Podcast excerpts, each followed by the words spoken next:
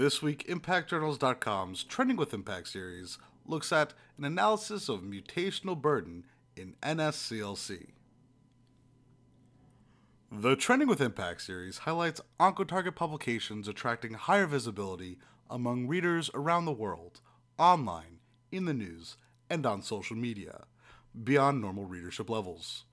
Look for future science news about the latest trending publications here and at Oncotarget.com.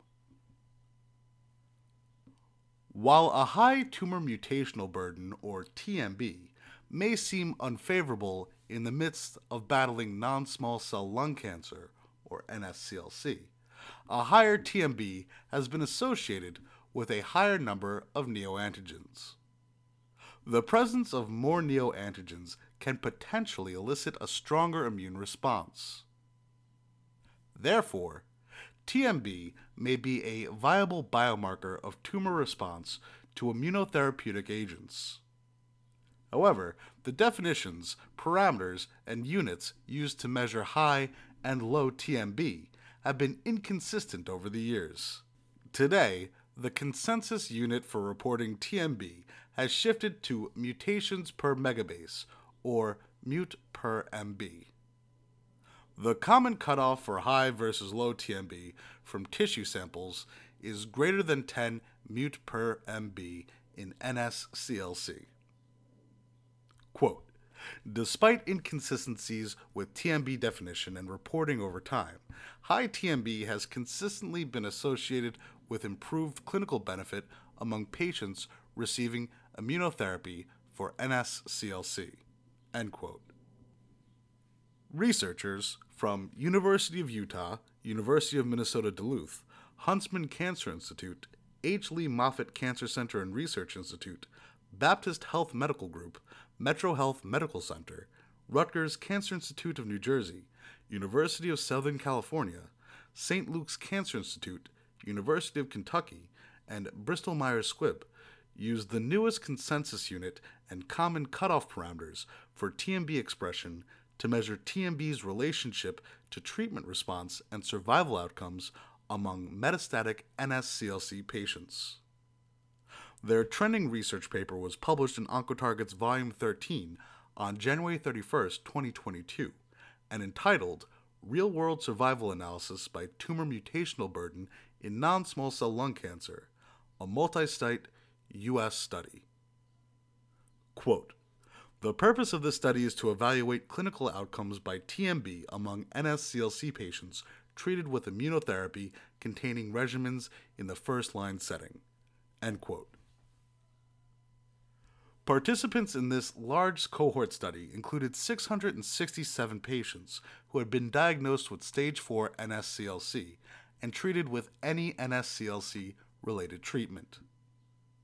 Patients were recruited from nine different academic and community cancer centers across the United States. The researchers intended to utilize this real world data set and hoped it would allow them to realistically assess the role of TMB as a potential biomarker of NSCLC response to treatment. First, the team collected demographic and clinical characteristics and separated them into two groups TMB greater or less than 10 mut per MB. Characteristics included age, sex, race, body mass index, smoking history, PDL1 expression, comorbidities, Eastern Cooperative Oncology Group performance status, ECOG-PS, at diagnosis, histology subtype, stage at metastatic diagnosis, and site of metastases. Interestingly, a history of smoking was significantly associated with a TMB greater than 10 mut per MB. Quote, Smoking status was significantly associated with TMB greater than 10, with 91% of patients reported as current or former smokers, compared to 61% in the TMB less than 10 cohort. End quote. The researchers found no association between TMB and age, PDL 1 expression, tumor histology, or cancer stage at diagnosis. Next, the team assessed for significant associations between TMB and 17 genomic alterations.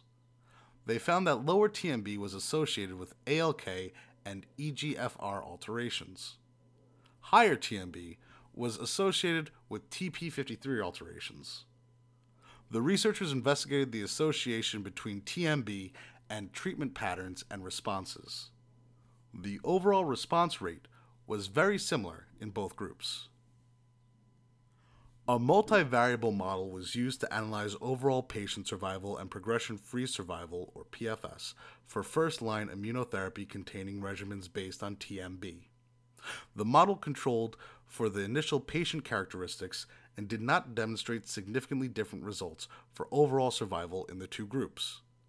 However, the researchers found in a subgroup analysis that of the patients who received TMB testing within 60 days of receiving immunotherapy treatment, those with TMB greater than 10 demonstrated significantly longer overall survival compared to their TMB less than 10 counterparts. In terms of PFS, they found that PFS was longer among patients with TMB greater than 10 in the cohort and subgroup analyses. PFS was significantly longer when treated with an immunotherapy containing regimen first line compared to a first line treatment of chemotherapy. An association between TMB and PDL1 expression was not found in this study. Quote This study evaluated two broad questions. One, the distribution of TMB in the real world and its association with baseline clinical and demographic features, n equals 677, and two, the association between TMB and clinical outcomes among NSCLC patients who received first line immunotherapy, n equals 224. End quote. Results of the study confirmed the association between a higher TMB and smoking history, as well as the benefits of first line immunotherapy within two months of TMB testing. While the researchers were forthcoming about limitations in their study, metastatic NSCLC patients with TMB greater than 10 who were treated with first line immunotherapy had improved overall survival and progression free survival. Quote Based on the results in this study and prior research, TMB, along with other biomarkers such as PDL1, may help identify patients more likely to benefit from first line immunotherapy. End quote. To read the full research paper published by Oncotarget, please visit oncotarget.com. Oncotarget is an open access journal that publishes primarily oncology focused research papers in a continuous publishing format. These papers are available at no cost to readers on oncotarget.com. Open access journals have the power to benefit humanity from the inside out by rapidly disseminating information that may be freely shared with researchers, colleagues, family, and friends around the world. For media inquiries, please contact media at impactjournals.com.